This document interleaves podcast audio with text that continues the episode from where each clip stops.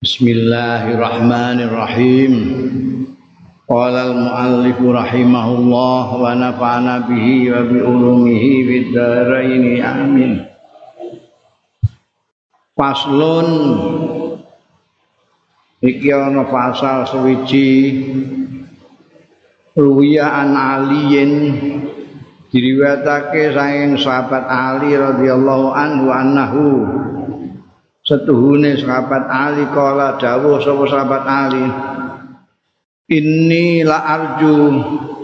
Sak temene ingsun la arju. Yakti mengharapkan sapa ingsun. An akuna yen to ana sapa ingsun. Ana ya ingsun. Wa Usman lan sahabat Usman. Ana iku minal ladzina qala Allah taala saking termasuk wong-wong sing dawuh sapa Gusti Allah wa nazakna ma fi sudurihim min ghillin ikhwana. Wa nazakna lan jabel nyabut sapa panjenengan ingsun ma ing barang. Fi sudurihim kan tetep ing dalem dada-dadane wong-wong alazina min ghilin saking ganjelan dendam apa ora apa? Ketiga sukaan dengan orang lain di dalam hati itu ganjelan. Ikhwanan sebagai sedulur-sedulur. Ala sururin mutakabilin ing atase dampar-dampar kencana mutakabilina kali padha adep-adepan. Jadi nanti itu orang-orang yang di dunia ini sesama mukmin yang kadang-kadang karena berbeda pendapat itu lalu tidak cocok satu sama lain nanti ya di akhirat itu dihilangkan semua itu. Ganjelan-ganjelan kemarahan-kemarahan antar saudara seiman ini nanti akan hilang. Nah, Sayyidina Ali itu selalu dibentur-benturkan dengan Sayyidina Utsman karena ada pengikut yang fanatik dari Sayyidina Ali itu namanya Syiah itu itu selalu membentur-benturkan dengan Sayyidina Utsman. Jadi seolah-olah Sayyidina Ali itu punya ganjelan sama Sayyidina Utsman.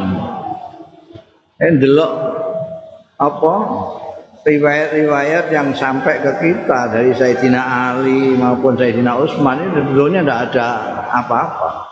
Nanti kelak pada waktu zaman apa? Terbunuhnya Sayyidina Utsman itu kelihatan sekali. Siapa-siapa yang melakukan fitnah itu. Enggak Sayyidina Ali dawuh saya itu berharap saya dan Utsman nanti nenggone akhirat nenggone dampar kencono omong-omongan adep-adepan wa an mutarrif bin abdillah. Wa an mutarrif bin abdillah kala ngendika sapa mutarrif laka itu ketemu sapa ingsun Ali bin Abi Thalib ing Ali bin Abi Thalib bil Basrati ana ing Basrah. Yaumal Jamali ana ing Dino Jamal. Peristiwa Jamal itu jadi pada waktu Sayyidina Ali karramallahu wajah itu begitu dibeat menjadi penggantinya Sayyidina Utsman itu pemberontakan banyak sekali bukan hanya datang dari Syam oleh Muawiyah CS. Tapi juga dari Madinah sendiri termasuk di antaranya Sayyidatina Aisyah. Bukan memberontak tapi tuntutannya hampir sama. Cuma kalau tuntunannya Sayyidatina Aisyah itu murni ikhlas apa namanya? Ikhlas memang menginginkan supaya Sayyidina Ali itu memprioritaskan ngukum dulu orang yang membunuh Sayyidina Utsman persis seperti permintaannya orang-orang Syam. Meskipun yang permintaan orang Syam lebih berbau politis. Berbau politis. Jadi untuk supaya tidak segera membaiat Sayyidina Ali alasannya adalah karena Sayyidina Ali tidak segera mengusut siapa yang membunuh Sayyidina Utsman. Nah, Sayyidatina Aisyah dan beberapa orang yang Madinah itu juga menghendaki yang sama. Karena masa ada Amir Mukminin dibunuh, yang bunuh enggak segera ditangkap, berarti harus ditangkap duluan. Lalu berangkat bersama pas banyak orang, apa namanya? Sayyidatina Aisyah ini berangkat bersama orang-orang mau menemui Sayyidina Ali untuk menuntut supaya nah, tapi kemudian ini dipersenjatai. Mereka itu bersenjata. Ketika datang bersenjata. Bersenjata. Karena memang yang ikut Siti Aisyah ini memang rencananya memang mau sama seperti yang di Syam mau berontak Sayyidina Ali mempunyai pendapat lain jadi ini harus kedudukan saya sebagai Amir Mukminin harus mapan dulu itu sudah masuk agenda itu nanti akan diusut dan dihukum siapa yang membunuh Sayyidina Utsman. Tapi ini jangan diribui dulu ini. Maka siapa pun yang ngeribui itu diperangi sama Sayyidina Ali. Palah kabeh. Satu di antaranya yang diperangi adalah pasukannya Sayyidatina Aisyah. Yang pada waktu itu Sayyidatina Aisyah naik onta. Maka disebut perangnya perang Jamal perang onta karena Siti Aisyah yang dianggap komandannya panglimanya menggun apa namanya mengendarai onta ini yang dimaksudkan Yaumal Jamal itu. Jadi di Basrah ketika itu Mutarif ketemu dengan Sayyidina Ali. Faqala Ali mongko dawuh sapa Sayyidina Ali lima lang ingsun. Malazi bata'a bika anna utawi apa iku allazi bata'a sing memperlambat ya lazi bika kelawan sira anna saing kita. Kenapa kok lambat kamu datangnya? Gimana summa harraka mengko keri-keri gerakno sapa Sayyidina Ali dapat tahu ing tunggakane Sayyidina Ali Bakharok tulan gerakno sapa itu Dabati ing tumpakan ingsun. Aktaziru njaluk ngapura sapa ingsun ilaihi marang Sayyidina Ali. Alepe Sayyidina Ali me apa jenenge? Ini Pakola mongko jauh sapa Sayyidina Ali. Intu khibuhu faqad kana wallahi khairana wa awsalana lirrahim. intu hibbuhu lamun demen sira ing Sayyidina Utsman Fakat kana mongko ana sapa sahabat Utsman wallahi demi Allah iku khairana. Luwih bagus baguse kita wa ausalana lan luwih nyambung sanake luwih nyambungi kita lirahimi marang sana. Orang yang paling baik di antara kita. Kalau kamu menyintai sudah sewajarnya lah. Karena Sayyidina Utsman bin Affan itu orang yang terbaik di antara kita lah, lebih paling baik dan orang yang suka nepung sana lebih daripada kita. Ausolana lirrahim itu artinya penepung sana yang paling yang lebih daripada kita. Faslun mana pasal suci Ruya dan riwayatake Nabi Musa an Abi Musa saya Abi Musa radhiyallahu anhu Abi Musa al-Asy'ari. Kala ngendika sapa Abu Musa laukana qatul Utsman. Lamun ana apa pembunuhane Sayyidina Utsman. Ana iku hudan pituduh. Lah talabat ana ya? Yakti ngepoh ngepoh. Bi kelawan qatul Utsman sapa al ummatu umat labanan ing poan. Walakin nawangi tetapi ini qatul Utsman karena ya qatlu Utsman iku dolalan kesesatan. Fahtalabat mongko ngepoh. Memerah. Ngepoh bahasa Indonesia ini memerah bihi tepat apa? Kelawan qatlu Utsman sapa al umat umat daman ing darah seandainya terbunuhnya Sayyidina Utsman merupakan petunjuk merupakan hidayah bukan merupakan kedolalan bukan kesesatan umat itu tentu akan menjadi bagus. Ibaratnya akan minum dari situ minum air susu. Tapi ini jelas sesat. Buktinya orang-orang pada meminum darah. Wah itu terus. Setelah itu terus peperangan tidak karu-karuan. Itu mulainya fitnah di situ.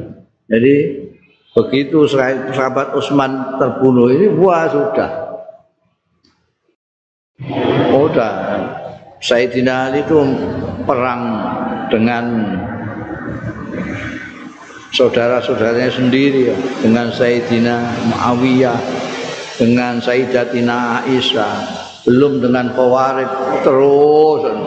Perkelahian tidak habis-habisnya pertumpahan darah mulai itu terus sampai nanti ketika Al Hasan menyerahkan ya dah tidak naik tidak mau lagi dengan politik-politik gitu lalu terus dipek di Muawiyah dibikin monarki keturunan ini dengan tangan besi.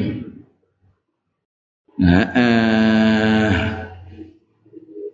Wa an amirin dan saking Amir kala ngendika Amir masami itu ora krungu sapa ingsun. Min marasi Usman. Saking marasi itu dari rasa. Dari bagian dari sastra Arab puisi-puisi Arab itu ada yang namanya hijab itu puisi-puisi yang menghantam yang eh, menyerang dulu orang-orang kafir jahiliyah Mekah itu mengangkat penyair-penyair itu dijadikan pasukan garis depan untuk membuat syair-syair yang mengecam kanjeng Nabi dan kaum muslimin.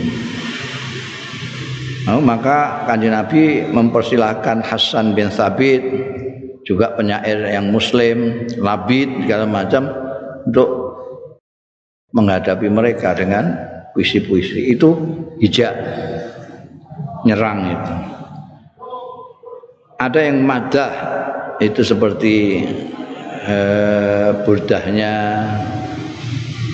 Zuhair burdahnya Al-Busiri Nahjul burdahnya Ahmad Syauqi itu madah ada yang rasa Rosa itu ratapan asal manane. Jadi marosi ini adalah peratap-peratap yang meratapi Sayyidina Utsman. Dari puisi-puisi yang meratapi Sayyidina. Jadi kalau yang meninggal, apakah itu kekasihnya, apakah itu keluarganya, lalu penyair membuat syair-syair yang mengharukan tentang yang meninggal itu.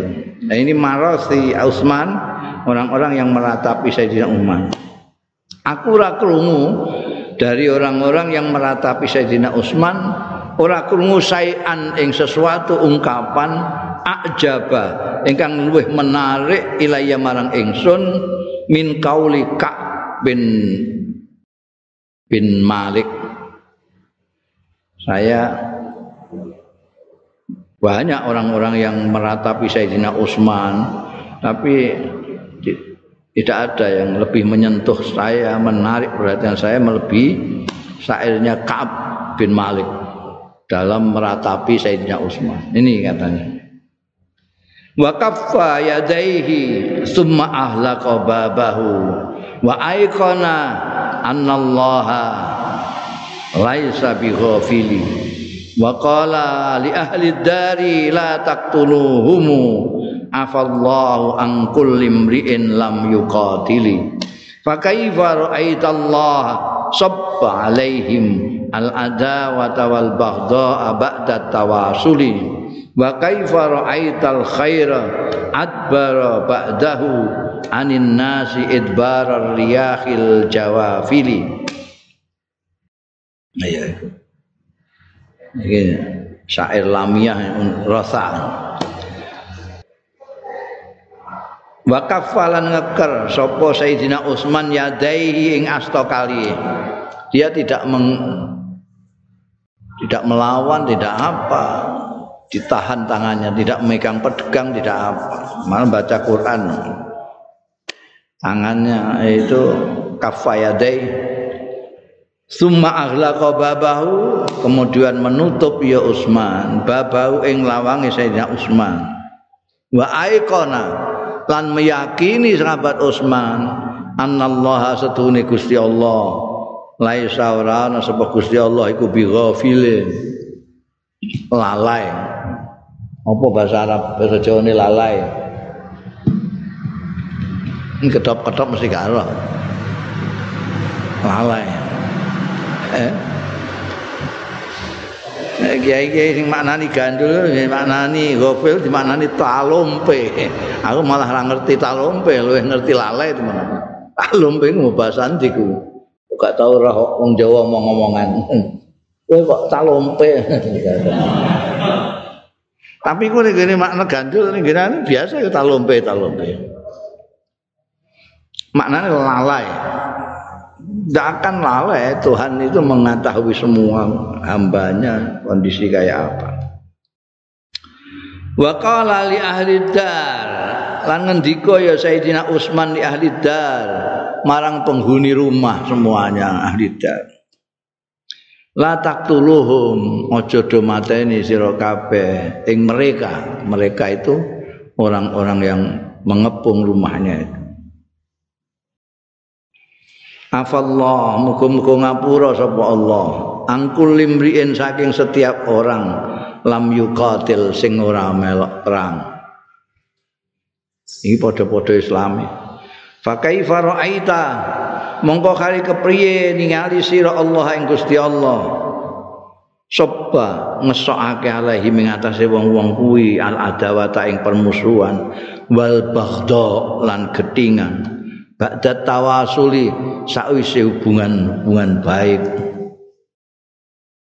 Wa kaifa ra'aital khair lan kepriye? Ra'aita ningali sira al khaira ing kebagusan adbara mungkur ba'dau. Sakwise Sayyidina Utsman anin nasi saking manusa. Idbar riyahi kaya mungkure angin-angin. Al jawafili sing kenceng angin yang kencang yang tiupannya kencang itu jadi hilang kebaikan hilang seperti itu ya. Sayyidina Utsman itu korban dari hoak Jadi huwa itu sudah ada zaman Sayyidina Utsman, zaman fitnah. Jadi mulanya saya ini hati-hati dengan huwa itu. Huwa itu fitnah itu jahat sekali karena dia bisa menyebabkan Sayyidina Utsman terbunuh. Jadi ada seorang munafik namanya Abdullah bin Sabah. Dia di Mesir mengobarkan huwa. Ada banyak cerita-cerita bohong Huwa itu tidak hanya berita di pleset no, tapi bikin bikin berita yang tidak benar, berita yang apa namanya yang menyudutkan Sayyidina Utsman. Wah itu terus. Jadi munafik-munafik tukang pengacau masyarakat itu itu kalau mau ngaco itu tidak berhenti satu kali bikin hoax buat itu tidak dia akan diulang-ulang itu sampai menjadi opini sampai orang percaya pada zaman Sayyidina Utsman ini itu Abdullah bin Sabah itu kepelaur kalau sekarang dia pakai WA waktu itu dan kelakon dia bikin tulisan tulisan dikirim dari Mesir dikirim ke Basrah dikirim ke Kufah sampai ke Madinah untuk ngelek-ngelek Sayyidina Utsman. Dan sekaligus dalam waktu yang sama muji-muji Sayyidina Ali. Itu jahat banget itu. Jadi diadu domba antara dua sahabat baik, dua menantu kanjeng Nabi Muhammad Sallallahu Alaihi Wasallam diadu domba. Jadi kalau sekarang ada yang tukang begitu itu, itu ada DNA-nya orang-orang zaman Sayyidina Utsman sudah. Jadi ada orang yang seneng kacau itu ada. Nah, ini otaknya otak kacau. Jadi suka bikin kacau. Oh itu nanti di sana. Di akhirat mereka baru tahu. Di sini masih banyak yang itu hoknya, hoknya Abdullah bin Sabah itu dipercaya bukan hanya orang awam, sampai orang seperti Muhammad bin Abu Bakar Siddiq, putranya sahabat Abdurrahman apa? Abu Bakar Siddiq putranya Abu Huzaifah, anaknya apa? Orang putranya orang-orang besar. Itu sampai percaya. Sampai percaya bahwa itu memang gitu. Jadi misalnya Sayyidina Utsman itu memecat orang. Lalu dihubung-hubungkan dengan ini anunya Sayyidina Ali, ini kan Ibnu Mas'ud juga dijadikan hoa, dijadikan hoa. Jadi ketika Sayyidina Utsman itu mempunyai pikiran menyatukan dan itu sudah zaman sebetulnya sudah zaman Sayyidina Umar sudah pikiran untuk menyatukan Al-Qur'an ini. Al-Qur'an itu dulu kan diapal semua.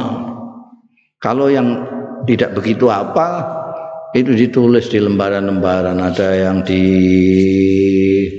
kulit, ada yang di tulang, ada yang di banyak lah, pokoknya ditulis kumpulkan itu. Pikiran jeniusnya Sayyidina Utsman itu ini nanti kalau banyak ini ini lalu diajarkan di sana, ini diajarkan di sana, wah nanti ribut orang itu. Orang Islam tidak menjadi satu karena Qurannya berbeda-beda bacaan. Maka sejak zaman um, Umar sudah diusulkan untuk menyatukan Al-Quran. Tapi realisasinya baru pada zaman beliau menjadi Amirul Mukminin. Nah pada waktu itu ada satu yang Ibnu Mas'ud yang tidak mau menyerahkan tulisannya sendiri. Nah, menyerahkan ini, tidak menyerahkan ini. Yang lain serahkan semua. Setelah ini jadi Quran induk ini yang Utsmani ini terkenalnya berikut. Makanya disebut Mushaf Utsmani karena itulah dikumpulkan ada tim yang mengumpulkan itu jadikan satu. Yang lain terus dimusnahkan semua. Jadi tinggal satu maksudnya begitu. Yang sampai sekarang itu kita punya itu itu di situ. Tapi masih ada satu yang saya yang tidak menyerahkan itu untuk dimusnahkan dia punya Ibnu Mas'ud. Makanya sekarang ada kiroahnya Ibnu Mas'ud apa ada kiroahnya Ibnu Mas'ud itu. Lalu ini dikembangkan oleh orang munafik munafik itu katanya Ibnu Mas'ud diajar sama sama ya nek cara saiki ya mbek presiden ya kepala negara. Mesti tangkap kepala negara itu masya Allah sakit babak belur padahal nggak ada apa-apa. Nggak ada apa-apa. Ya busuk gitu-gitu itu. Tuh sampai matang ini anu cara mereka apa namanya menggiring opini masyarakat sehingga sekabat Utsman itu disudutkan sembilan rupa. Dibilang ini ngangkat orang yang jahat. Ini mentang-mentang dia saudaranya. Padahal dia itu orang pemabuk segala macam eh, macam-macam lah. Ada yang diisukan mengangkat Sayyidina Muawiyah padahal yang mengangkat Sayyidina Muawiyah itu sudah menjadi sudah menjadi penguasa di Syam sejak Sayyidina Umar. Sayyidina Umar yang angkat pertama kali. Tapi diisukan sedemikian rupa ini karena masih pamili dia yang Amr Mu'az juga gitu. Di Mesir itu yang ngangkat kan sejak sahabat Umar atau sahabat Abu Bakar malah. Oh itu dikatakan Sayyidina Utsman semua. Mau terkenal terus apa diisukan bahwa Sayyidina Utsman itu KKN ya, istim family segala macam itu. Wah itu termakan semua. Sampai ada beberapa orang-orang besar ya putranya sahabat-sahabat besar. Seperti putranya Abu Hudzaifah, putranya sahabat Abu Bakar, Wah, acur. Terus dikerahkanlah orang-orang dari Mesir, dari Mesir, dari Basrah, dari Kufah untuk ke Madinah. Moro nih gone Sayyidina Utsman bin Affan. Ya, Sayyidina Utsman itu banyak di situ. Ada sahabat Abu Hurairah, Al Hasan Husain, ada Sa'ad bin Waqqas banyak yang di situ. Pokoknya akan menjaga sahabat Utsman karena sudah mendengar ini akan ada gerakan nyerbu Sayyidina Utsman. Tapi Sayyidina Utsman tidak kerso. Nah, sudah sudah itu wakafa ya sudah pintu ditutup dari orang-orang yang mau membantu. Bahkan Sayyidina Ali sendiri ditolak untuk membantu. Sudah. Terima kasih, terima kasih. Hmm. Dan beliau hanya aikona anallaha laisa bi ghafilin. Ya, semuanya dilarang. Sampai keluarganya sendiri tidak boleh. Nanti apa pun biarkan mereka maunya apa. Kalau mau nyawa saya silakan. Kalian jangan lawan mereka. Latak tuluh. Latak tuluh. Malah didongakno afallahu an kulli imriin lam yuqatil sing siapa nanti yang dongakno di ngapura karo Gusti Allah. Yang kemarin itu ya, sahabat Utsman itu pada waktu itu umurnya sudah sudah lebih dari 70 80-an. Jadi beliau itu orangnya loman, baik hati, apa namanya suka nepung sana, segala macam lah kebaikan-kebaikan itu sampai kemarin kan kita katakan bahwa sampai kanjeng Nabi sendiri itu suka mempunyai menantu Sayyidina Utsman sampai kalau punya anak perempuan banyak akan dikawinkan satu persatu pada Sayyidina Utsman. Jadi memang orang baik. tapi kalah dengan hoax. Kau hati-hati kowe. Hoax itu dua sat sekali. padahal pada waktu itu belum ada medsos. Belum ada medsos sudah luar biasa. Nusabak cuma bikin tulisan-tulisan ya, kirim sana kirim sana kirim. Itu ada ini, uh, di tarikh itu ada catatan hok-hok yang dibikin oleh mereka itu ada. Sampai belasan ya saya belasan. Ini begini ini begini saya Usman melakukan ini melakukan ini. Yang semuanya itu apa namanya hanya untuk mengacaukan saja dan orang-orang yang elit-elit itu termakan. Nah, juga joiran kalau orang di sini ada orang hebat, winter gitu ya tapi kok kok katut? Wah itu aja buat itu untuk pulaane biyen. Jadi gue rasa heran. Itu karena mandinya oh itu. Kalau diulang-ulang itu karo iklan itu kalau diulang-ulang itu itu terus rumah samu mesti api eh padahal ya padha wae.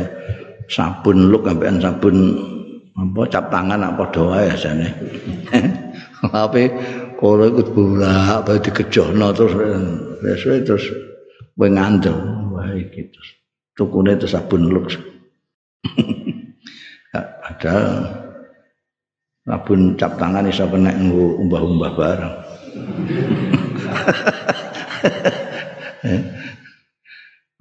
itu apa namanya? Wah terakhir sekali Sayyidina Utsman itu. Menyesali yang disesali Sayyidina Utsman itu dulu kita itu baik-baik. Orang perseduluran itu at-tawasul satu sama lain saling mengikat perhubungan ya. yang jauh didekati ambek kanjeng Nabi Muhammad Shallallahu Alaihi Wasallam itu orang-orang yang dari Makkah dipersaudarakan dengan orang-orang yang asli Medina sehingga mereka seperti saudara. Kenapa kok sekarang menjadi begini? Kok jadi bermusuhan? Jadi batok. Ini Gusti Allah ini ini Ra'ait Allah jadi Gusti Allah. Dalam kondisi yang seperti ini saya masih ingat bahwa semuanya ini Gusti Allah. Ini kepengen menghibur diri dengan kondisi sekarang misalnya yang kacau balau ini mbok balik nih Gusti Allah anteng kowe. Nek ora ya ngeluh sirahmu. Iki kok jarene ngene iki jarene ngene sing bener sing di ngeluh sirahmu. Niki Gusti Allah. Kenapa Gusti Allah kok begitu? Kok menghendaki seperti itu? ana wong pintu-pintu barang diumbarno ya itu Gusti Allah kan saya sudah bilang berkali-kali Gusti Allah itu maha mau gue. Ya mungkin tak kita ini mau diapakan wallahu alam loh Wah, itu Gusti Allah.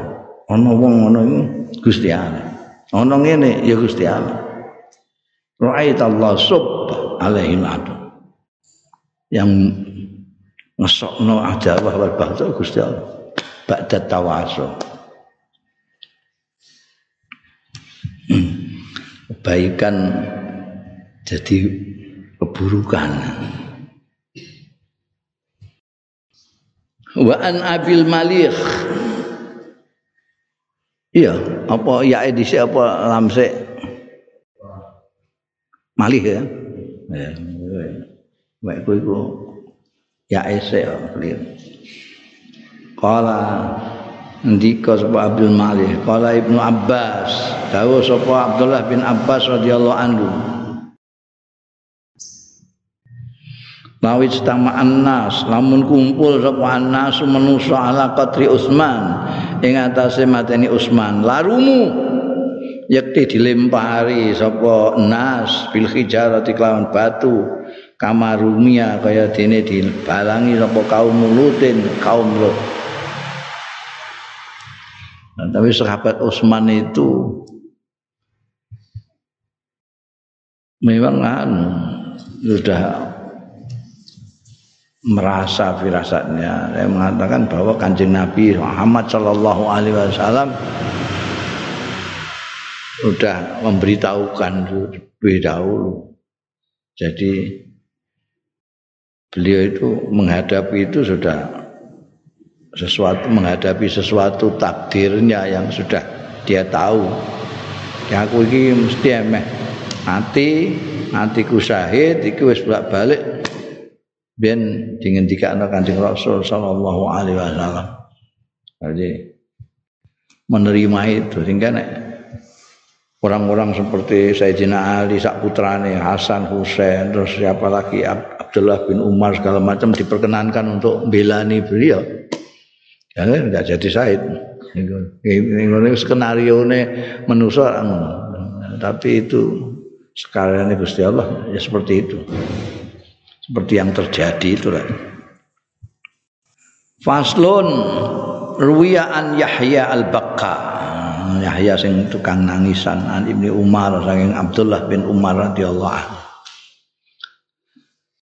Amman huwa qanitun ana al-laili sajidan wa qa'ima yahdzal akhirah yakhdharul akhirata wa yarju rahmata rabbih qala huwa Utsman bin Affan.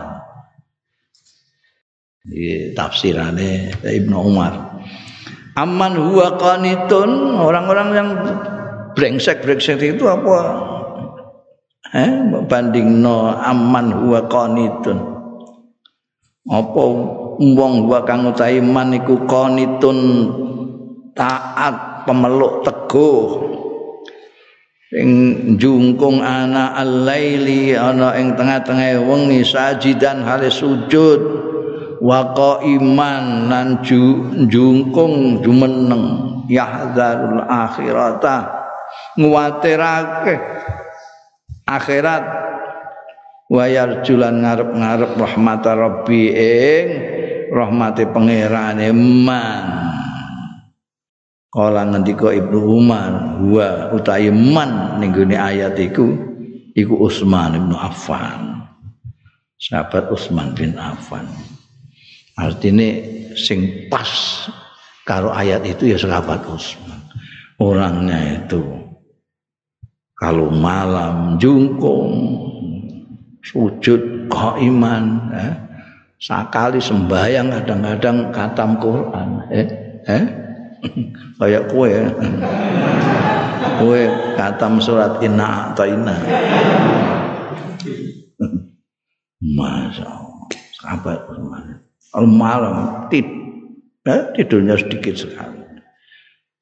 Tidurnya sahabat Utsman itu ghafwah. Ghafwah itu emak sir sir ngotak.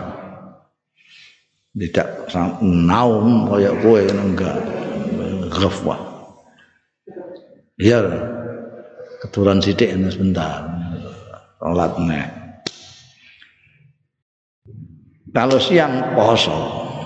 Jadi pas sampai ayat iki dawe Ibnu Umar pas kalau iki anak qanitun ana al-lail sajidan wa qa'iman yahzarul akhir wa yarju rahmata rabbih lan mengharapkan rahmate pangeran.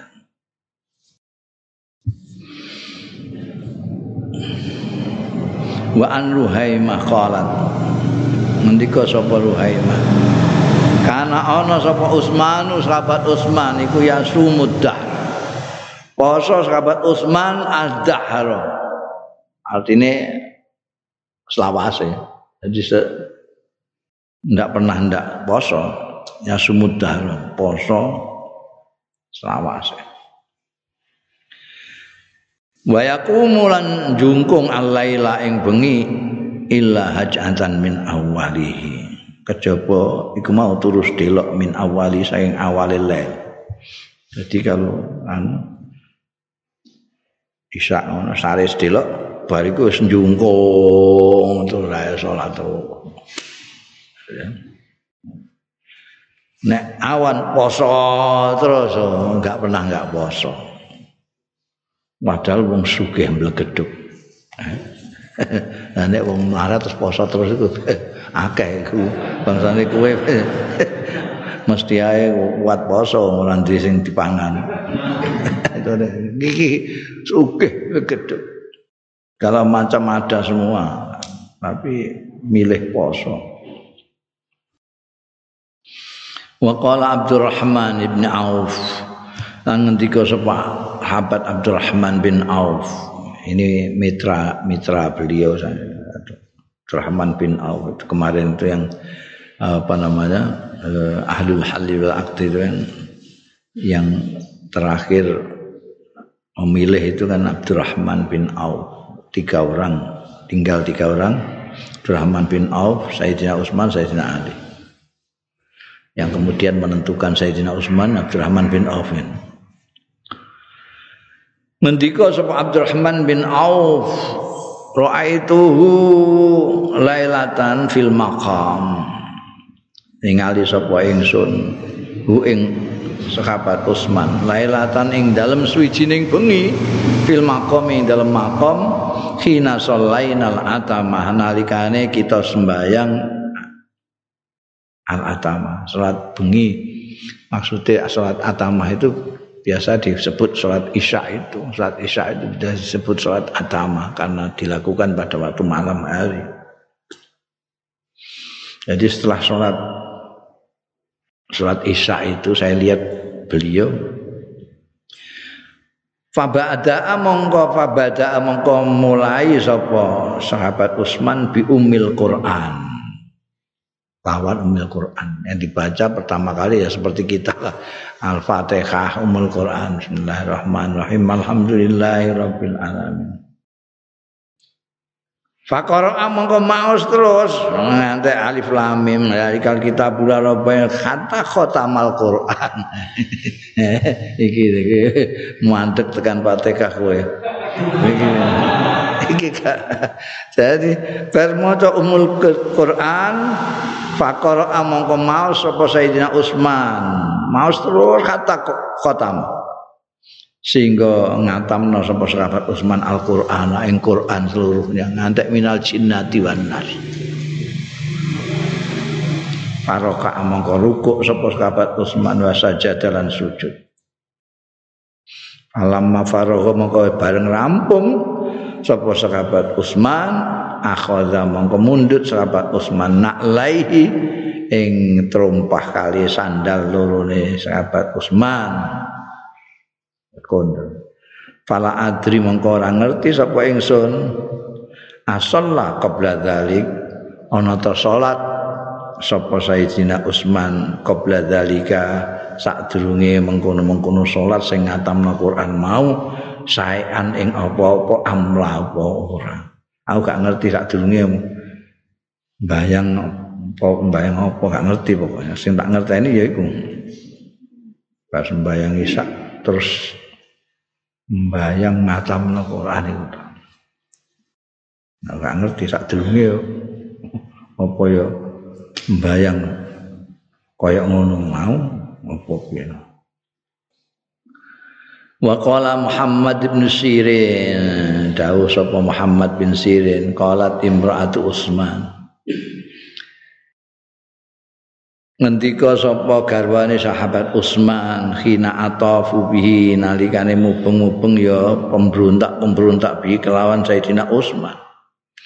Itu wakil ada 2500-an ada yang mengatakan 750-an banyak 2500 atau yang mengatakan ada yang mengatakan 750 yang masuk ke rumah itu.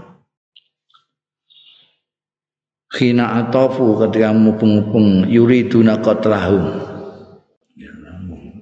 ngarepake orang-orang pemberontak mau qatlahu ing mateni Sayyidina Utsman ngendikane garwane Sayyidina Utsman ketika mereka ngupengi mau membunuh Sayyidina Utsman itu ngendikane piye intak tuluh au tatruku. Penak pateni pateni. Mateni sira ing Usman pateni lake au tatruku to tinggal cemubak ngubeng dikepono nang omah e bubeng. Fa innahu mongko setuhune sahabat Usman. Kana ana sahabat Usman iku yuhyil laila. Itu ngurip-ngurip sapa sahabat Utsman al-laila ing bengi kullahu sekabehane fi raqatin dalam satu rakaat. Yajma'u ngumpulake sapa sahabat Utsman fiha ing dalam rakaat Al-Qur'an ing Qur'an. Quran itu mau sak rakaat. Mbok darani pirang rakaat sak rakaat. Engko rakaat ping keping dulu ya ngatam noneh gitu rong rakaat rong kataman. Ya Allah. Jadi suwengi medhot dadi salat tok iku ya. Jadi tantang mbek gawe itu nek mateni mateni ya. Ora ya tinggal aja. Apa gawe tas wis wong lagi salat Faslun qala Abdurrahman ibn Mah. Qala Abdurrahman ngendika sapa Abdurrahman bin Mahdi kana ana di Utsman kedue Sayyidina Utsman apa sayani rong perkara. Sayyidina Utsman itu punya dua hal. Laisa kang ora ana li Abi Bakrin kedue sahabat Abu Bakar wala li Umarin lan ora sahabat Umar. Laisa ora ana iku li Abi Bakrin kedue sahabat Abu Bakar wala li Umar lan ora kedue sahabat Umar apa misluhuma sepadane mengkono-mengkono saya aneh ada dua hal yang dimiliki oleh Sayyidina Utsman yang tidak dimiliki oleh sahabat Abu Bakar maupun sahabat Umar. Apa itu? Sabruhu nafsahu. Sabare sahabat Utsman nyabari nafsahu ing awak dhewe ne artinya bisa mengendalikan nafsunya itu kehendak dirinya sangat luar biasa. Kata kutila mazluman sehingga terbunuh. Ya sahabat Utsman mazluman secara terzalimi. Wis ngerti Islam kok menyerah blok-blok menyerahkan dirinya untuk dibunuh itu kan. Nggak ono Wajam ulan anggone ngumpulake sahabat Utsman annasa ing manusa alal mushaf ing atase satu mushaf Jadi yang berjasa besar sehingga kita sekarang mempunyai satu Quran saja. Kita selalu membanggakan kitab kita satu, Tuhan kita satu, Nabi kita satu. Itu karena Sayyidina Utsman.